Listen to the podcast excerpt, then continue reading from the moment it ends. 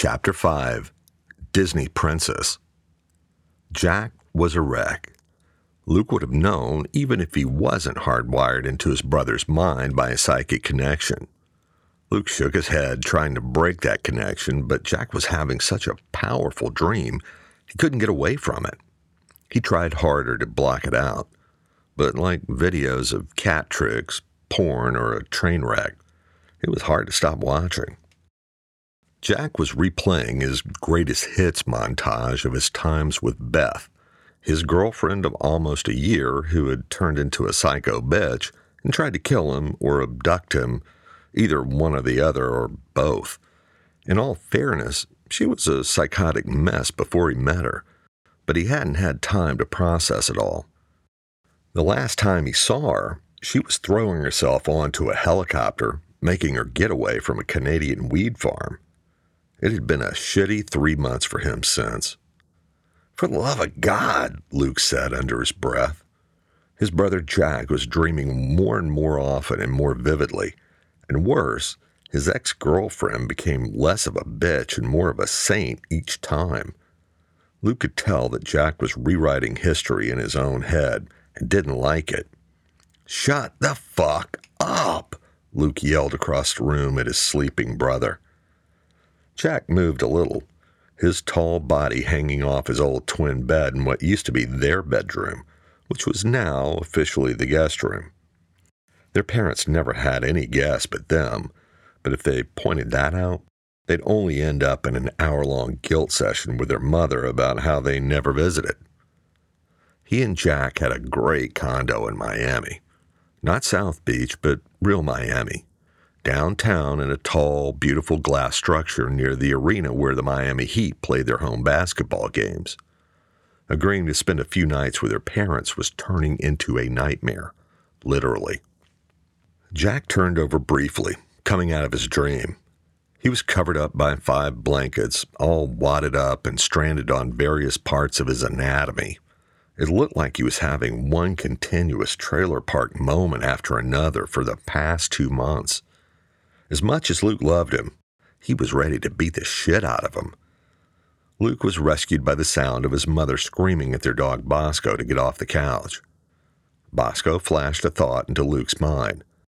The dog hardwired into Luke's head just like his brother Jack. Bosco flashed a picture of a fire hydrant. His verbal skills were shit, but then again, he was a dog. Coming, Luke screamed from the bedroom, loud enough to wake Jack up. He grabbed Bosco's leash and took the dog out for a walk.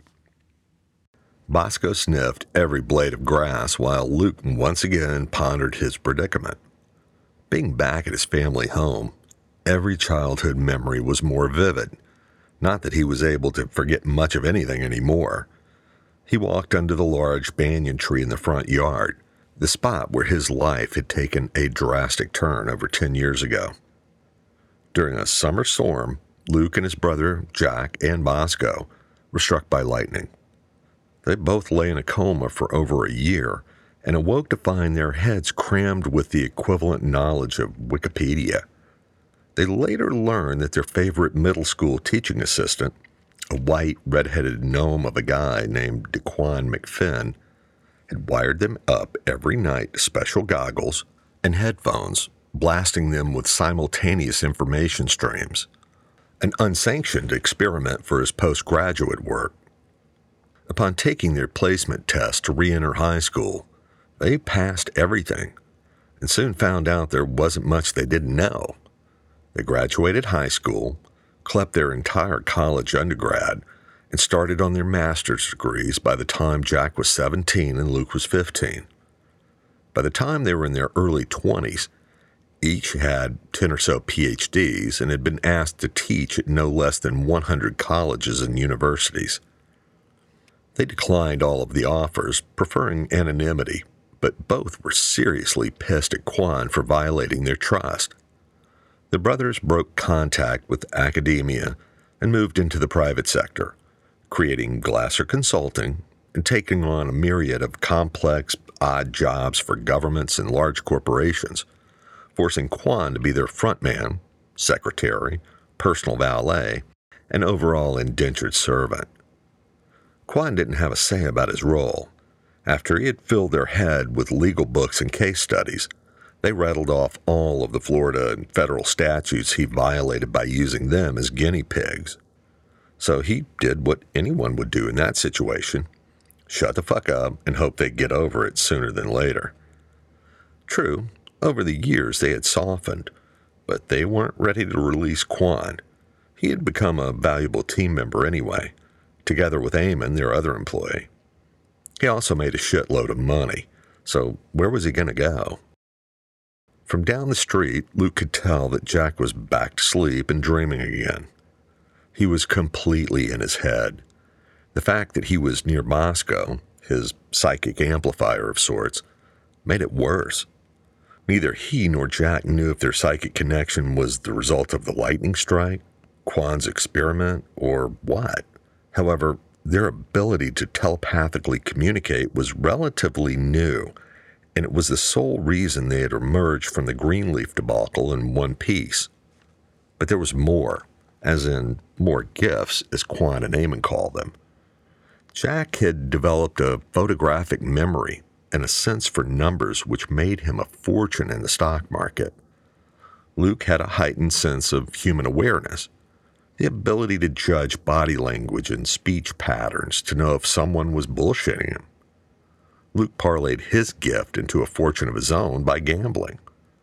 All told, including their consulting revenues from Glasser Consulting, they had amassed close to a $100 million, and they were only in their early 20s. Their psychic connection was the last gift to manifest and was turning into a pain in the ass. Initially, it had been a sporadic connection, neither knowing how to turn it on. Luke was the first to realize their dog Bosco was the link, possibly owing to the fact that he had been hit by lightning as well.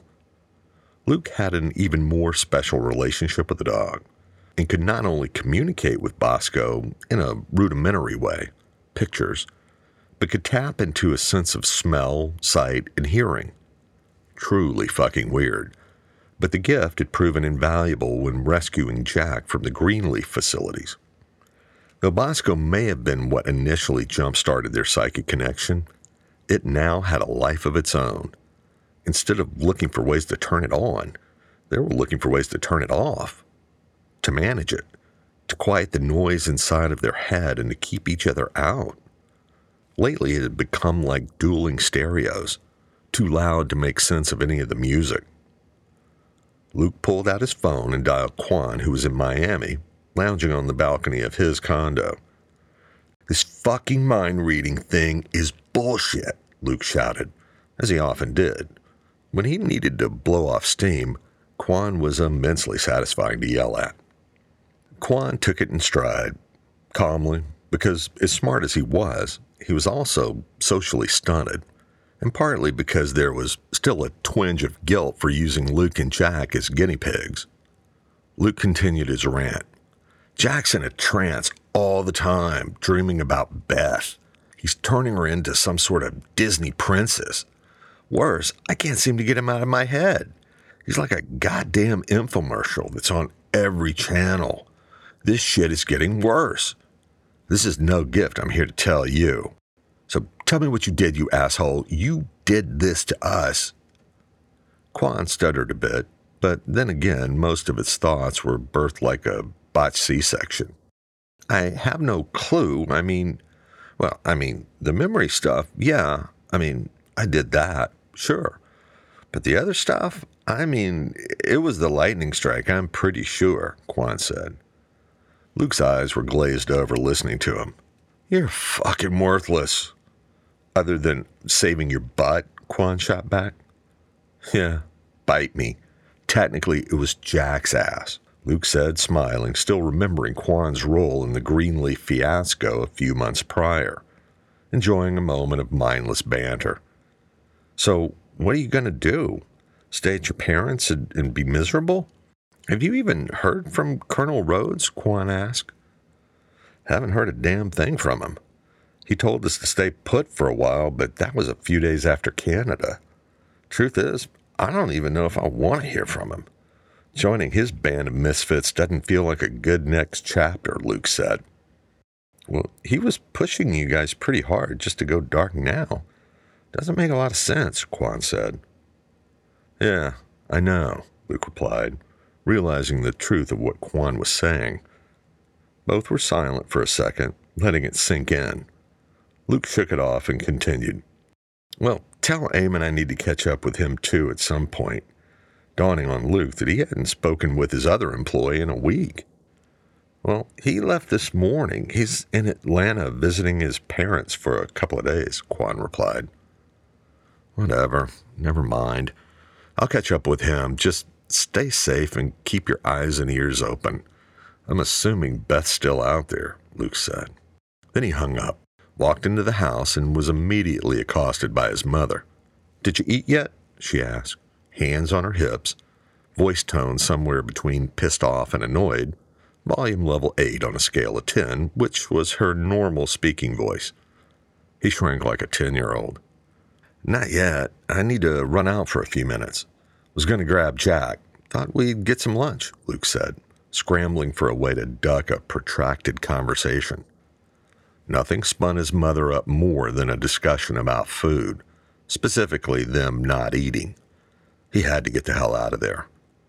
Jack was awake and lying in his bed, and he could hear his mother from across the house.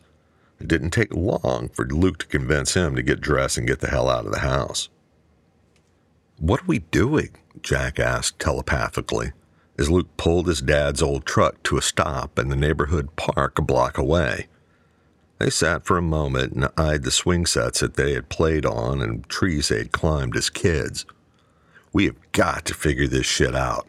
You're completely out of it, and I can't get you out of my head, Luke replied, talking instead of using telepathy. That bad, huh? Jack asked, already knowing the answer. You said yourself you were ready to break up with her anyway. Luke taking a quick detour into Jack's recurring dream, hating to say Beth's name in front of him. She fucking tried to kill you, tried to kill us. I can't believe you're still in love with her, Luke blurted. Jack shot Luke a disgusted look. You're seriously asking me that? Of course not. I can't control my dreams. Shit, I don't even remember them. Luke sensed that Jack was about to blow and attempted to defuse the situation. Never mind.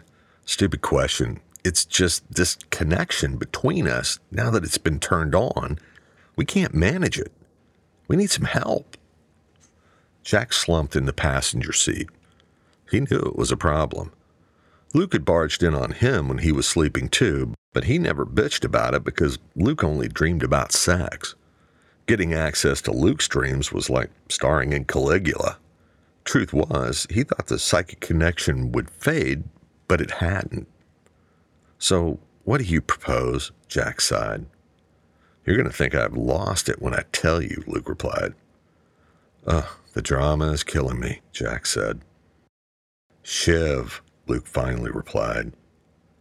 Jack had seen the wind up of Luke's thought before he could say it and coughed up a laugh. Seriously, he asked. Just because mom and dad haven't talked to him in a while doesn't mean we can't.